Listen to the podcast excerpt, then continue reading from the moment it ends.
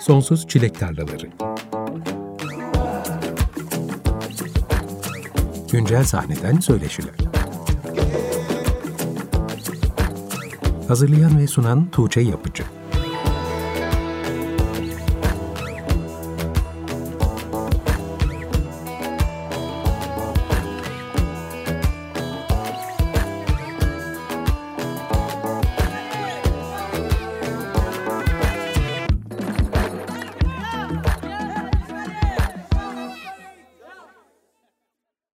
95.0 Açık Radyo'da Sonsuz Çilek Tarlaları programından herkese merhaba. Ben Tuğçe Yapıcı. Bu akşam Badenossa ile beraberiz. Kendisinin 3 Kasım'da yayınlanan Zemheri Bitti adlı ilk albümünden Kalite Bir Karanlık adlı parçayla programın açılışını yaptık.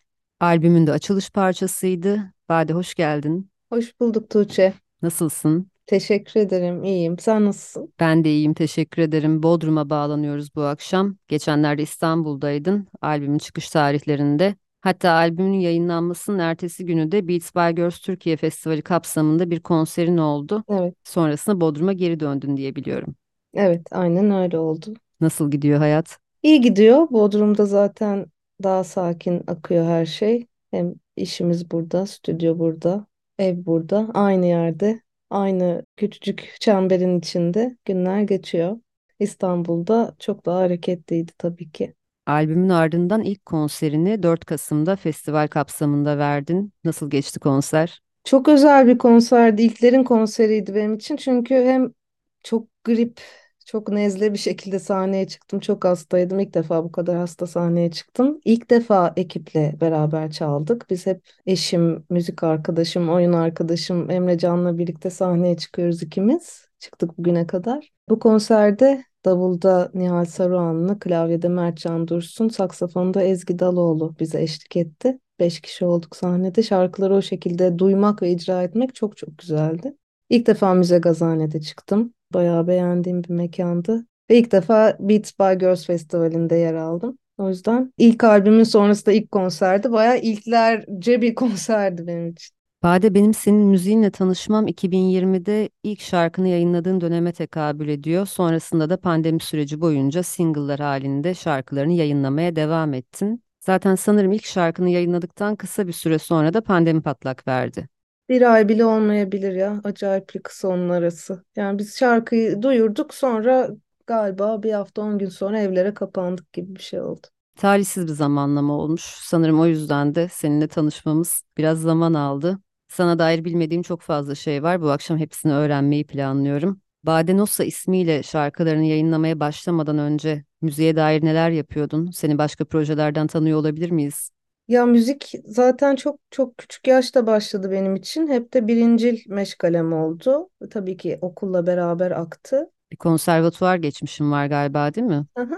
7 yaşında Kadıköy Devlet Konservatuvarı piyano bölümüne başlamıştım. İşte bir 8 yıl falan devam ettim okulla birlikte yarı zamanlı. Sonra bir lisede yol ayrımına gelindi. Ya konservatuar ya okul gibi. Ben konservatuarı o noktada bıraktım. Çok da yorulmuştum çünkü oradaki eğitim sisteminden, müziğe bakış açısından. Ve elime gitar alıp kendi kendime çalmaya başladım. Böyle piyanoya karşı da çok ciddi bir direnç oluştu bende. E, küstüm yani enstrümana. Ve elimi sürmedim uzun yıllar. E, gitarla kendi kendime işte 3-5 akor basa basa coverlar yapmaya başladım yazlıkta işte eşe dosta çalıp akşamları insanları eğlendirmek falan çok hoşuma gidiyordu. E, ortamın sahil gitaristi oluvermiştim birden. O sırada da beste yapmaya başladım. Kendi kendime işte o çaldığım akorlar üstüne e, yazdığım şarkı sözlerini söylemeye. 13-14 yaşında beste yapmaya başladım. Bu çok çok doğal gelişti benim için. Yani hakikaten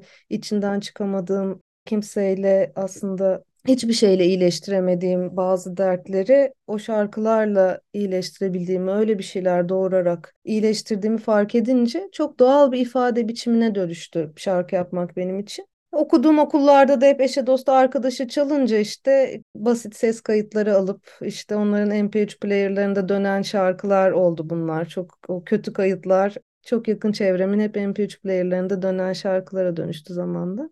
Aslında hep öyle bir besteci bade modu vardı yakın çevremle ilgili. Sonra üniversitede Boğaziçi'nde tabii ilk işim müzik kulübüne girmek oldu. Okul korolarına katılmak oldu. Yani ilk ilk işim okuldaki oryantasyon günü ilk yaptığım şey bu oldu. Orada da bir grup kurduk. Tabii Taş Oda grubu deniyordu işte bizim okuldaki gruplara Taş Oda stüdyosunda çalışıyorduk hepimiz. Coverlar yaptık. Benim şarkılarımı birazcık baktık bu grupla falan. Sonra ben bir beste yarışmasına katıldım işte o sene. Türkiye genelinde. Finale kaldım. Finalde yarıştım. Boğaziçi Üniversitesi Müzik Kulübü'nden bazı arkadaşlarla organize olduk, grup kurduk, onları icra ettik, finalde çaldık vesaire. Besteler üzerinden yaptığım ilk dişe dokunur şey bu oldu aslında. İlk ortaya çıkma hali. Sonra uzun yıllar çok bir şey yapmadım. Ta ki işte 2013'te bir Salyangoz diye bir grup kurana kadar biz. Orada farklı gruplardan bildiğiniz belki bir sürü müzisyen arkadaşımız da yer alıyordu. O grupla ilk şarkılarımı düzenledik. İki şarkı yayınladık. Ama o zaman yayınlamanın mantığı da bizim için çok şu anki gibi yani Spotify'a koymadık. Öyle bir yayınlama hali değildi ya da bir plak şirketiyle anlaşmadık. Ne yaptık? SoundCloud'a koyduk düzenleyip. Klip çektik bir tanesini. Onu da Vimeo'ya koyduk. YouTube'da o zaman pek bu işler için kullanılmıyordu. Öyle e, bir girişimim oldu. Sonra Emre Can'la tanıştık vesaire. Biz Emre Can'la birlikte müzik yapmaya başladık. O dönemden yani 2013'ten de ta 2020'ye kadar aslında 2019'a kadar Bade Nosa adını kendime verene kadar da o aralıkta Behçet Necatigil şiir besteleri yapıp daha çok onları icra ederek işte şiir sempozyumlarında yine Behçet Necatigil ile ilgili etkinliklerde onları çaldık. Her sene birkaç kere oldu bunlar. Sonra da kendime Bade Nosa sahne adını vererek e, Nosa adımın geri kalanının kısaltılmış hali benim. Soyadımla çıkmak, soyadlarımla çıkmak çok saçma ve uzun geldiği için öyle bir isim buldum ve kendim ablayı yayınlamaya karar verdik. Öyle başladım. Ben de hep Nosa'nın açılımını merak ediyordum ama geçenlerde bir paylaşımından öğrendim. Evet. Aynen. Uzun bir ismi varmış. Evet. Yani Bürokratik durumlarda herhalde bir yerlerde ismini yazmak epey zor oluyordur. çok. Aynen. O yüzden Bade Nosa iyi oldu. Çok da uzun bir müzik yolculuğun varmış aslında. Hiç konuşmamıştık bu konuyu merak ediyordum. Hangi yıllarda Boğaziçi'ndeydin? 2005-2011. Hı, benim de aynı gibi aslında. Muhtemelen seni Taşoda festivallerinde izlemişimdir o zaman. Aa, olabilir, olabilir. Ama bak yıllar sonra Ya, ancak tanışıyoruz. 2005 misin sen de? 2005 giriş. 2005 girişliyim ben de Ya evet. kesin o zaman kesin bir sürü yerde kesiştik ve karşı. Festivalleri Evet kaçırmıyordum. ben asla. Ben rock korosunda söyledim iki sene. Ee, iki sene de klasik koroda söyledim. Bir yandan da işte o koristlik de beni çok acayip şekillendirdi. Yani hem söyleyişimi, müziğe bakışımı vesaire. Çok güzeldi. Bugün alternatif sahnede aktif olan sanatçıların çoğunun yolunun korolardan geçtiğini söyleşilerde fark ediyorum. Evet Nilipek'le koro arkadaşıyız. Melike Şahin'le koro arkadaşıyız. Bir çok, çok fazla arkadaşım var yani hani korolardan ve müzik kulübünden de tanıdığım. Ve genellikle herkes de korolarda edindikleri deneyimlerin kolektif müzik üretimi adına kendilerine yeni pencereler açtığını söylüyor. Aynen öyle. Aynen. Peki 2020'den sonra 12 single mıydı? 12 mi? Öyle bir şey. Evet. Geçen gün paylaşmıştın da öyle bir aklımda kalmış. Evet. Aynen. Bir albüm fikri en başından beri var mıydı aklında yoksa bir noktadan sonra mı şekillendi? Hiç yoktu Tuğçe. Hiç öyle bir şartmışız ki e, yani belli bir dinleyici sayısına ulaşmadan, belli bir kitle fan base oluşmadan albüm yapılmaz. İşte o albüm boşluğa atılır, güme gider, yazık olur falan. O kadar bunlarla böyle hani 2019-2020'de ilk şarkıları yayınlamaya başlayıp yayınlama dünyasına yani o dünyaya adım attığımızdan beri bunlar o kadar işlemiş ki beynime bu fikir. Ee, hiç yoktu albüm yapalım falan ama şöyle bir şey de geldi. Yani artık single single single elimde çok şarkı var. Yenilerini yapmaya baş sürekli yenilerini yapıyorum ve ben çok sabırsız bir insanım. Hani elimde şarkı birikip eskidikçe onlardan da uzaklaşmaya başlıyorum haliyle. Çünkü yenisine heyecanlanıyor oluyorum. E, eskidikçe de ve çıkarılamadıkça da eskiyor bende. Duygusu da eskiyor. Onları bir çıkarıp atmak istiyorum içimden. E, ne yapacağıza geldi. E, EP yapalım tabii. Yani böyle bir beş altı şarkı birikti. E, bir, iki tane daha ekleyiverdik falan. E, albüm oldu. Yani o zaman kaçınılmaz bir şekilde albüm yapıyoruz'a geldi. Aslında biraz da Emrecan ikna etti beni. Yani yapar mıyız? Yaparız. Çok da güzel olur diyerek. Geçen yaz seninle havaalanında karşılaştığımızda söylediğim bir şeyi unutmuyorum. Aslında o gün çok uykusuzdum ama ona rağmen söylediğin şey çok ilginç gelmişti. O yüzden aklımda kaldı. Bir albüm bütünlüğü içerisinde düşünmek bana çok iyi geldi. İyi. Aslında bir anlamda da daha kolay geldi gibi bir şey söylemiştin. Aynen öyle. Aynen öyle. Evet, bu programlarda sanatçılarla sık sık konuştuğumuz bir konu. Geçenlerde birkaç hafta önce Soft Analog konuğum olmuştu. Onlar da ilk albümlerini yayınladılar ve onlarla bu ilk albüm deneyimini konuşurken sanki madalyonun iki yüzü varmış gibi hissettim. Bunlardan bir tanesi tabii ki şarkı yazım süreci. Mesela İdil şarkı yazımı anlamında single'lara kıyasla bir albüm bütünlüğü içerisinde düşünmenin onun işini kolaylaştırdığından bahsetti. Ama Ömer prodüksiyon anlamında çok daha uzun, zor ve meşakkatli bir yol olduğundan bahsetti bir albüm ortaya çıkartan sürecin. Sizde nasıl işledi bu süreç?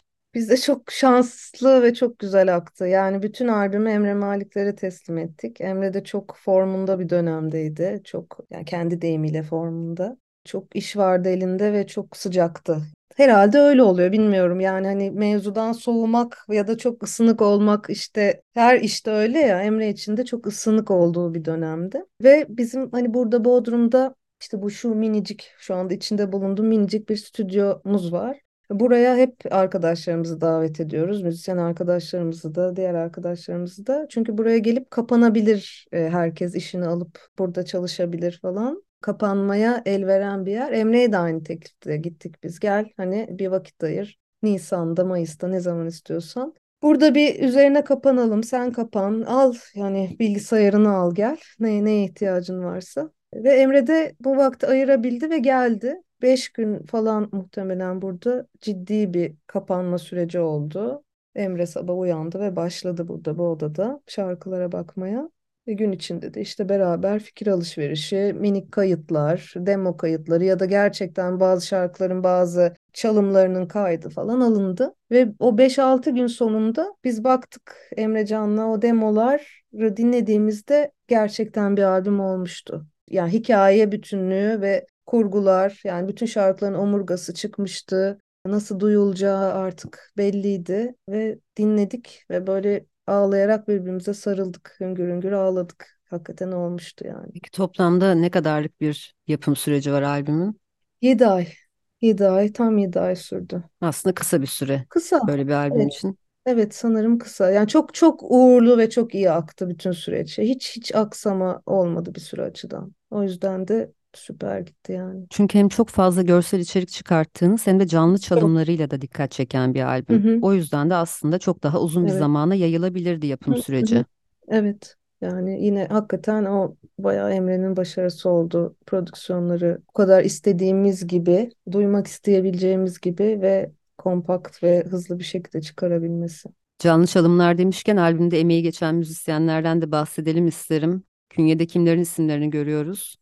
Albümde ya Emre Can tabii ki gitarların çoğunu icra etti. Emre bayağı bir şey çaldı yine kendisi yaptığı prodüksiyonlarda. Gitar olsun, bazen bas olsun. En önemlisi ama yaylılardı. Albümü yaylılar çok karakteristiğini veriyor. E, prodüksiyonlarda öyleydi. Sağ olsun Nilipek ve Berkay da bize bunları canlı çaldırabilirsiniz aslında çok güzel olur. Tam yaylı şarkıları zaten yaptığınız şarkılar gibi böyle bir konuşurken onlar da öyle bir öneriyle gelince Gökçe Coşkun ve e, arkadaşları Kahraman Nice, Emirhan ve Çağrı dördü geldiler stüdyoya. Üç gün falan Emre ile birlikte beş ya da altı mı? En az beş şarkının yaylıları canlı icra edildi. Bence o çok değiştirdi zaten albümün hissini. Bence bu albüme dair en özel şeylerden biri de albüm için hazırladığınız özel kartonet. Evet. Bu albüm kartonetleri aslında CD'lerle, kasetlerle bizim gibi fazlaca haşır neşir olmuş kuşağın çok aşina olduğu nesneler. Çünkü biz albümleri dinlerken o kartonetleri de elimizden bırakmamak gibi bir alışkanlığımız vardı. Lime lime oluncaya kadar hatmederdik. Ama şimdi yeni nesil dinleyicilerin fiziksel albümlerle pek bir mesaisi olmadığı için belki de ilk defa tanışacaklar. Belki ilk defa ellerine bir albüm kartoneti alacaklar ve bir tanışma şansı olacak. Bizim için zaten geçmişten gelen çok tanıdık ama özlediğimiz bir obje. Ben de albüm lansmanında kartonet edindiğimden beri ara ara karıştırıyorum ve henüz görmemiş olanlar için biraz da bahsetmek isterim içeriğinden. Her şarkının sözlerinin yanında bir de şarkıya dair notlar var. Bu notlarda da kimi zaman şarkıların hikayeleri, kimi zaman ilham kaynağı olan şiirlere, kitaplara referanslar bulunuyor. Bunlar benim şarkılara dair çok merak ettiğim detaylar ama sanatçılar genellikle anlatmaktan kaçınıyorlar. Senin hiç çekinmeden bu detayları paylaşmış olman çok hoşuma gitti. Kimin fikriydi böyle bir kartonet yapmak? Emre Can'a böyle bir şey çıtlattım. Ya elle tutulur bir şey istiyorum ve benimle birlikte şarkıları dinlerken, o benimle birlikte, albümle birlikte akarken ekstra bilmelerini, duymalarını isteyeceğim bir şeyler de yazmak istiyorum falan deyince Emrecan çok yükseldi bu fikre ve o da hani bizim hep böyledir zaten. Ben ortaya bir kıvılcım atarım, o da onun gerçekleşmesini sağlar. Müthiş bir ikili işte olması gereken şey. Evet.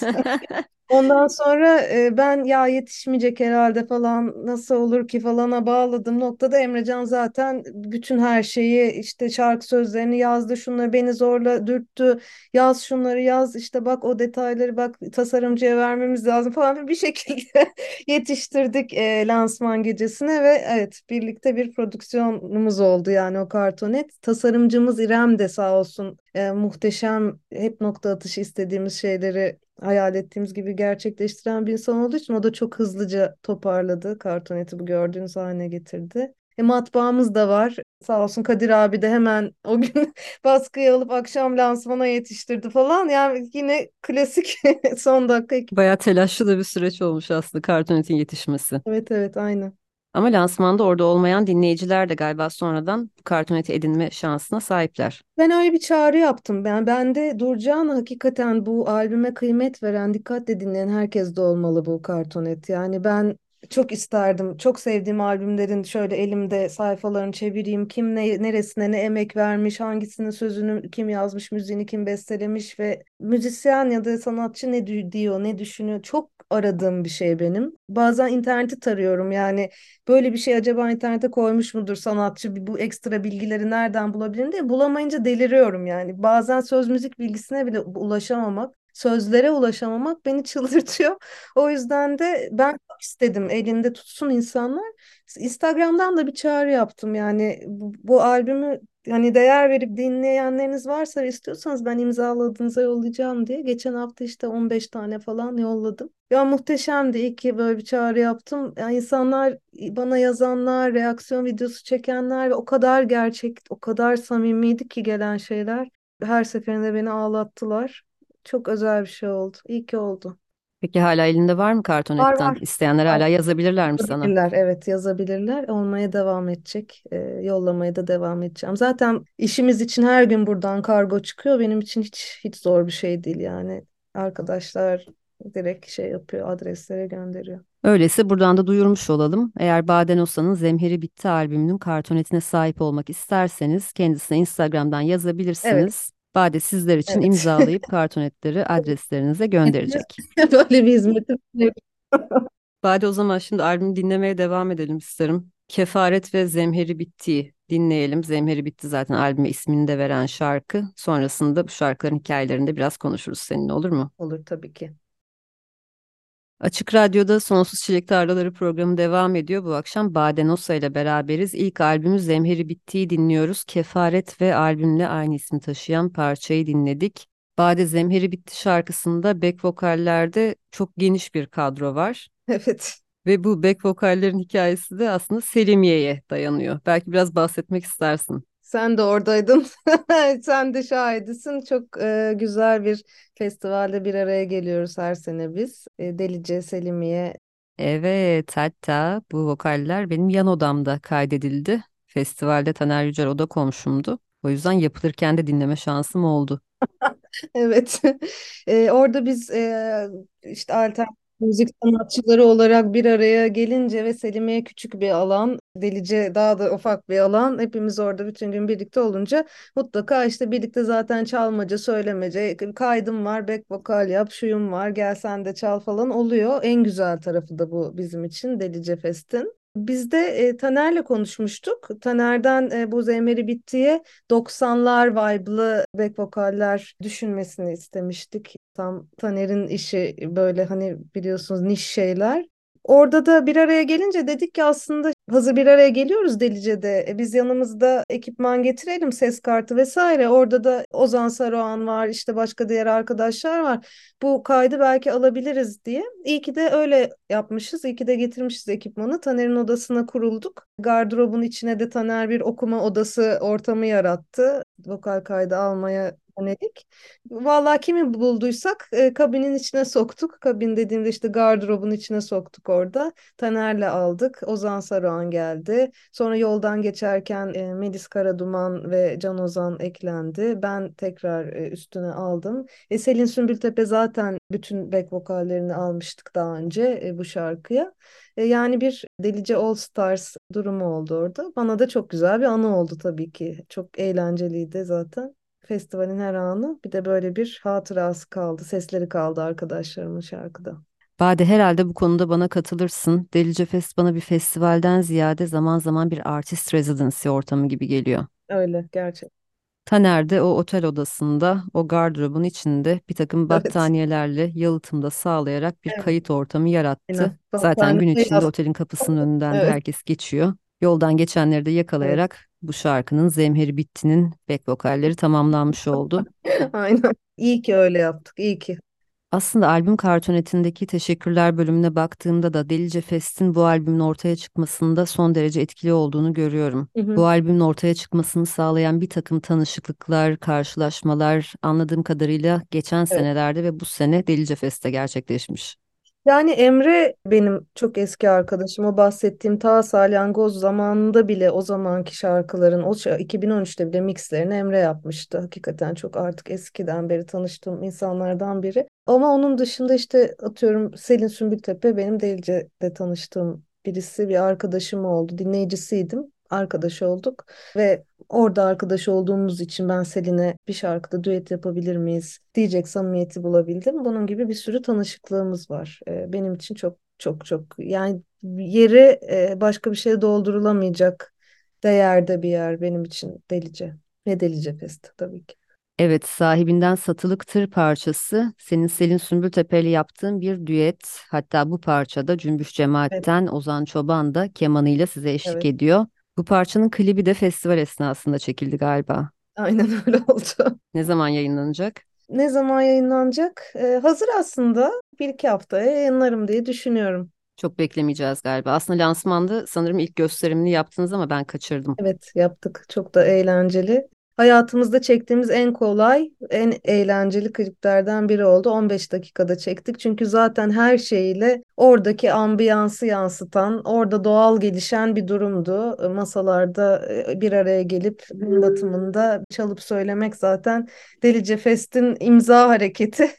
Biz de o masada o klibi çektik. Çok güzel oldu. Evet, sahibinden satılık tır parçasını birazdan dinleyeceğiz ama öncesinde seninle konuşmak istediğim bir konu daha var. Bu albüme dair benim en çok ilgimi çeken şey aslında bir orta yaş albümü olması oldu. Evet. Aslında 2010'lardan beri alternatif sahnede takip ettiğim sanatçıların çoğu şimdi 35-40'lı yaşlara geldiler, o civardalar. Ama hiçbir orta yaş albümü görmemiştim şu ana kadar. Aslında genel olarak bir yaşlanmayı reddetme, yaşlanmayı demeyeyim de aslında yaş almayı da reddetmek gibi bir durum var bence bizim nesilde. Sadece Türkiye'de de değil, dünyada da gözlemliyorum aynısını. Bundan korkmak gibi bir durum var. Belki 20'li yaşlarda sürdürdüğü hayatı devam ettirmek adına bir çaba olabilir ya da doğal olarak öyle gelişiyor olabilir. O yüzden de belki orta yaşa geldiğini algılayamama, hala genciz gibi bir sav ortaya çıkabiliyor. Senin bu durumu bu kadar kabullenmiş olman ve 35'i orta yaş olarak görmen bana ilginç geldi. Aslında öyledir tabii ki 35 orta yaştır ama bayağıdır bunu kabul eden birisini görmemiştim. Çok sevindim bir kere bu yorumu. Çünkü gerçekten bir özünün hakikaten ulaştığını, sana ulaştığını gösteriyor. Hakikaten çok sevindim. Dediğin her şeye katılıyorum. Bir orta yaş albümü. Ben orta yaşlarımdayım. Öyle hissediyorum. Çok çok zor, çok çok çok zor bir ergenlik ve sonrasındaki işte ilk gençlik süreçlerinden sonra orta yaşa vardığım için ikinci perdeyi açtığım için, açabildiğim için, hayatta kaldığım için çok mutluyum ve bunu kutladığım, bunu kutsadığım bir sürü şarkı yazdım aslında. Ben yaşlanmaktan herkes gibi korkuyorum ama yaşlanmak fikri çok büyülüyor bir yandan beni. Çok ya ölümlü olmak fikri çok büyülüyor. Çok ağlayabilirim bu fikre. Gece gündüz ağlayabilirim. Dünyadaki en poetik şeylerden biri bu bence. Yaşlanıp ölecek olmamız ve her şeyin bitiyor, her şeyin geçici olması. Yani buna sonsuz şarkı, sonsuz şiir yazılabilir, sonsuz film çekilebilir ki çekiliyor da zaten yazılıyor ve çekiliyor. O yüzden de şarkılarımda bu tema var ve olmaya da devam edecek. Kalite bir karanlık tamamen bununla ilgili mesela. Buradan gitmeden tamamen bununla ilgili.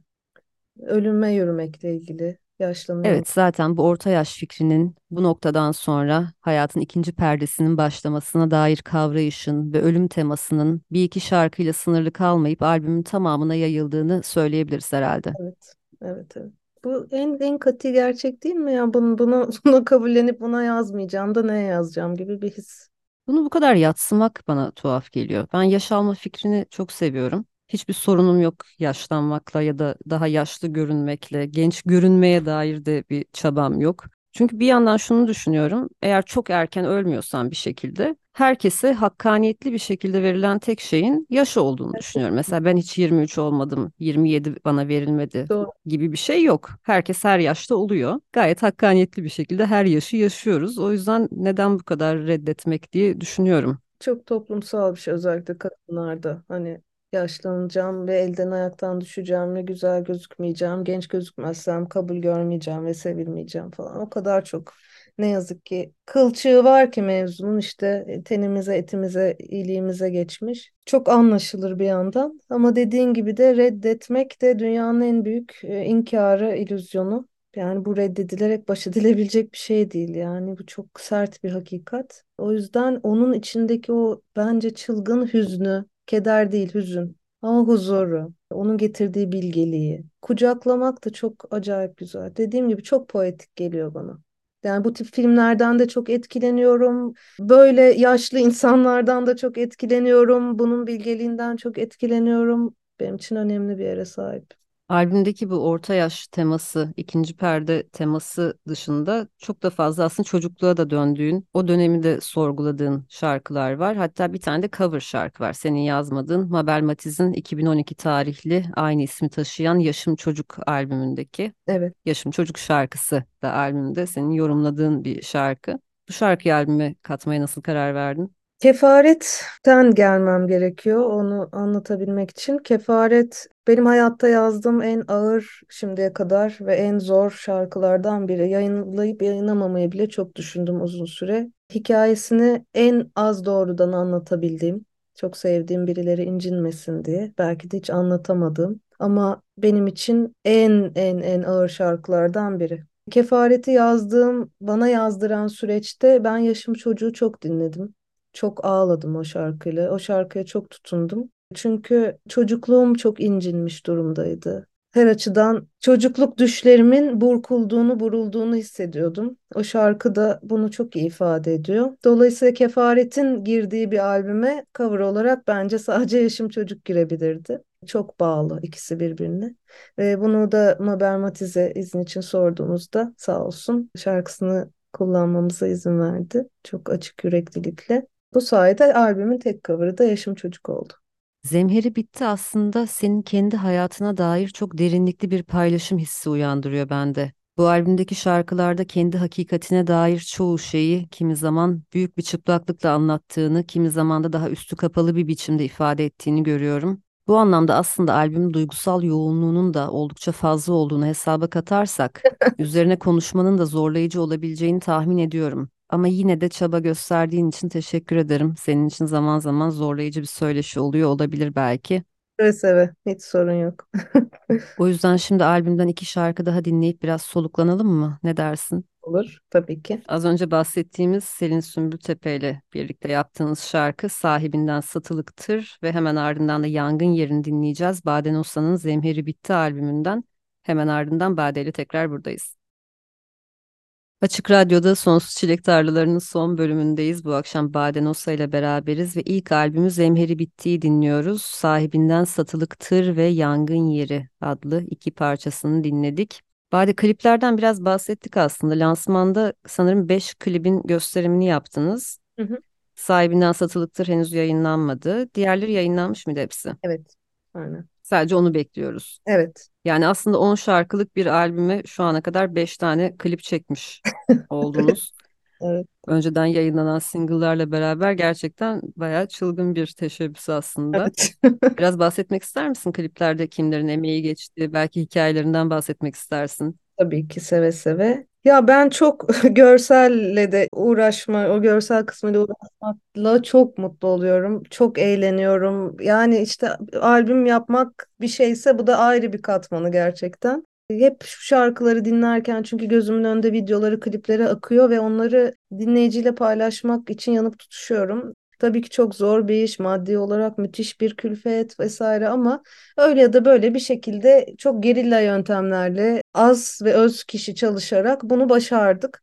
Bunu da Elif Tekneci ve Nur Şevval Yılmaz ikilisine borçluyum aslında. O kadar yetenekli bir ikili ki bir sürü yani çok kalabalık bir ekibin yapabileceği bir işi iki kişi başardılar. Emrecan da setlerde yardımcı oldu. Elifler de başka e, yakın arkadaşlarını bazen yardıma çağırdılar. Mesela Damla Es kendisi de çok başarılı bir yönetmen arkadaşımız. O ikinci perdeye yardıma geldi. Faruk Emin ve Alper diye yine sektörden arkadaşlar Elif'in onlar yangın yerinde bizimle çalıştı vesaire. Emre Gargo yine Elif'in çok yakın arkadaşı Zemheri Bitti'ye destek attı vesaire. Böyle bir dayanışmayla Elif ve Şevval ve biz bu kadar işi çıkarabildik. Bu şarkılar arasında kalite bir karanlık. Burada Bodrum'da çok sevdiğimiz arkadaşımız yine çok yetenekli tek kişilik dev kadro Gencay Kamışoğlu ile birlikte yaptık. Bunu bir de karanlıkta çektik. Işık olmadan, profesyonel ışık olmadan tam da böyle bizim sahilin karanlığında vesaire. O da bence kendince çok başarılı oldu. Bu kadar düşük bütçe, az kişi bir iş olmasına rağmen. Böyle aktı bir anda dediğim gibi işte senin de dediğin gibi 5 video oluverdi. Biri de Delice Selimiye'de Taha ile beraber çıkardığımız klibimiz oldu. Benim hala tabii gönlümden işte kefareti düşündüğümde mesela acayip bir görüntü geliyor ve onu gerçekleştiresim var. Buradan gitmeden yine aynı şekilde falan böyle bir şeyler daha yapasım var en azından visualizer gibi bir şeyler. Düşünüyoruz yani kefarete özellikle. Bakalım. Belki daha da fazla video çıkar bu albümden. Evet evet evet yani ben gözümü kapadığımda onları izliyorum. Yapabilirsek yapacağız. Gözünü kapadığında gördüğün şeyleri dinleyicilere de iletmek istiyorsundur tahmini. Evet. Bize de izletmek istiyorsundur. Evet. Umarım yapabilirsiniz. Buradan gitmeden parçası albümün son şarkısı. Biz de programın kapanışını dinleyeceğiz. Bir önceki bölümde biraz bahsetmiştin aslında ölüme dair bir şarkı. Ve Kartonet'te şarkının yanındaki notlarda bir Oruç Aruoba referansı görüyorum. De ki işte kitabından. Bu serisi Oruç Aroba'nın de ki işte hani hatırlayabildiğim kadarıyla şimdi yakın, uzak, ile, yürüme benim de sürekli geri döndüğüm kitaplar ve çok gece hayatımı kurtarmışlardır. Biraz bahsetmek ister misin bu şarkıdaki Oruç Aruoba referansından? Tabii ki. Biz Emrecan'la ilk tanıştığımızda Emrecan çılgın bir Oruç Aruoba fanıydı. Senin de dediğin gibi yani hatmetmişti o kitapları her yerine çizerek, notlar alarak işte yani böyle yaşanmışlık akıyordu o kitaplardan. Benim de öyle aslında ilk okuyuşta bir kısmını çizmiştim. Tekrar tekrar okudukça, geri döndükçe daha da çizmediğim satırları da çizdim ve tamamen çizikler, notlar içinde o kitaplar benim de. Aynen. O haliyle de çok güzel zaten o kitaplar. Ve bizim ilişkimizin ilk yıllarında çok önemli bir yere sahip kendisi. Çünkü kendi aramızda da çok çevirdik o kitapları. Emre Can'dan tabii ki bana o işte aktarım süreci gibi oldu. Oruç Aroba oryantasyonuyla gelen. Ve maillerimiz de var, birbirimize mektuplar da var ve şarkılara sindi falan filan. Sonraki manevi arayışımızın da sanki ilk durağıydı Oruç Aroba. E, ve oradan biz yine o manevi arayışa devam ettik gibi oldu. Bu albümde de dolayısıyla ona bir referans bence olması çok anlamlı oldu. Buradan gitmeden Emrecan'ın en sevdiği şarkı. Emrecan'ın en çok etkilendiğini, sözlerinden özellikle en çok etkilendiğini söylediği şarkı. Bunu şarkı her dinlediğinde ağlıyor. Hem o yüzden de oraya Oruç Aroba'yı koymak istedim. Hem hüznü, yani ben şarkılarımı çok hüzünlü ama bir o kadar da huzurlu. Yani hüzünlü ve huzurlu bir müzik olarak tanımlıyorum. En yakın tanım bana bu geliyor yaptığımız şeye dair. İnanılmaz güzel bir hüzün tanımı var orada koyduğum pasajda. Tam olarak zaten neden hüzünlü olduğunu bu şarkıların ve özellikle de buradan gitmeden şarkısının hüznünün ve içindeki o huzurun nereden geldiğini çok iyi anlatmış. Direkt o yüzden o şarkının yanında sonsuza dek kalmasını çok istedim. Evet, okumamış olanlara da önermiş olalım. Evet. Burç Aroba'nın Deki işte kitabını. Buradaki minik alıntıyı da okumayacağım şimdi ki belki kitabı okur dinleyenler. Bade çok teşekkürler bu akşam burada olduğun için. Çok derinlikli bir sohbet oldu. Benim çok içime sindi. Benim de öyle. Ne mutlu. Sana dair aslında bilmediğim çok şey varmış. Biraz da programa saklıyordum. Programı da albümün çıkışına saklıyordum aslında. Birkaç senedir seni takip ettiğim halde hep ilk albümlerle buluşmak istiyorum sanatçılarla. Çok haklısın. Albüme dair benim bahsetmeyi ihmal ettiğim ama senin önemli olduğunu düşündüğün herhangi bir nokta varsa kapatmadan önce senden alalım isterim. Şeyi söyleyebilirim hani bunun bu programı dinleyip de hani şarkılarla şarkılarımızla ya da albümle hiç tanışmamış birileri olursa ve açıp dinlerse derinlikle, ciddiyetle, iki kulakla, dört kulakla bana fikirlerini, hislerini yazarlarsa çok mutlu oluyorum. Birilerine ulaştığını, dokunduğunu hissediyorum. Her şeyin rakamlara indirgendiği bu zamanlarda bize sanatçı kısmına yani dinleyiciden gelen derinlikli bir cevap, bir his aktarımı bizim benzinimiz oluyor. Bizim bu kadar zor bir şeyi neden yaptığımızı hatırlatan bir şey oluyor bize. O yüzden böyle bir çağrı yapabilirim. İsteyene dediğim gibi imzalı kartoneti de yolluyorum. Böyle bir hizmetimiz de mevcut. Çok teşekkür ederim beni ağırladığın için. Bu kadar derinlikle ve detayla da ilk defa burada albümle ilgili konuşmuş oldum. Umarım dinleyenler de mutlu olur. Teşekkür ederim. Ben çok teşekkür ederim hem albümün üzerine bu kadar açık yüreklilikle konuştuğun için hem ben seni daha yakından tanıyabildiğim için mutlu oldum. Dediğim gibi hep bugüne saklamıştım sana dair merak ettiğim soruları. Umarım bu albüm kimlere bir şey ifade edecekse o kişilere ulaşabilir. Dilediğince dinleyiciye ulaşırsın. Konser vermenin çok zor olduğu bir dönemdeyiz. Umarım konserlerde dilediğinizce çalabilirsiniz bu albümü ve konserlerde buluşmaya devam edersin dinleyicilerinle. Ve yine aynı şekilde bu aklında çektiğin filmleri, görselleri de dinleyicilere ulaştırabilirsin bundan sonrasında da. Albümde emeği geçen herkese de teşekkürler, tebrikler diyelim buradan. Evet, aynen. Çok çok teşekkürler. Bir dileğim var benim. Onunla bitirmeyi, şarkıları paylaşırken de onunla bitirmeyi çok seviyorum. Neden bana müzik yaptığımı hatırlatıyor. Bu bir şifa alanı bence ve şunu diliyorum. Buradaki şifa, bu şarkılardaki şifa ihtiyacı olan herkese ulaşsın. Benden ihtiyacı olan herkese ulaşsın. Umarım öyle olur. Bu haftalıkta Sonsuz Çilek Tarlalarının sonuna geldik. Bu akşam Badenosa ile beraberdik ve 3 Kasım'da yayınlanan Zemheri Bitti adlı ilk albümünden bir seçki dinledik. Albümün üzerine konuştuk. Dediğim gibi albümün tamamını dinlemek mümkün olmuyor programlarda. Sadece bir seçki dinleyebiliyoruz ama siz albümün tamamına kulak vermeyi lütfen ihmal etmeyin. Albümde yer alan 10 parçayı şöyle birbiri ardına dinlemek bence size iyi gelebilir. Evet. Programın kapanışını albümün de kapanış parçası olan Buradan Gitmeden adlı parçayla yapacağız. Gelecek hafta aynı saatte görüşünceye kadar hoşçakalın.